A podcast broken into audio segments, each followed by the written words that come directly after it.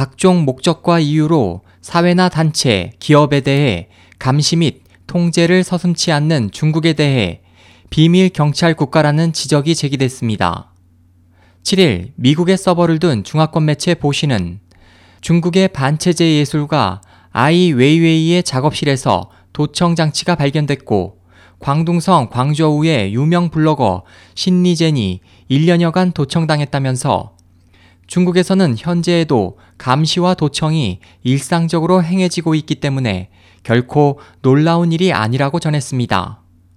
중난하이의 소식통에 따르면 이 같은 도청은 공안이나 정보기관이 담당하며 도청 대상은 일반인은 물론 지도자급까지 포함돼 있어 시진핑 국가주석도 감청 대상이 될 수 있습니다.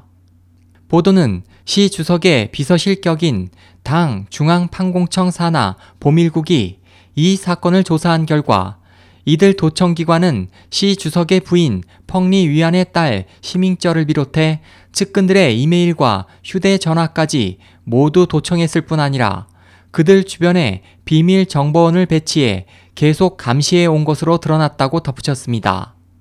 에스오에이치 희망지성 국제방송 홍승일이었습니다.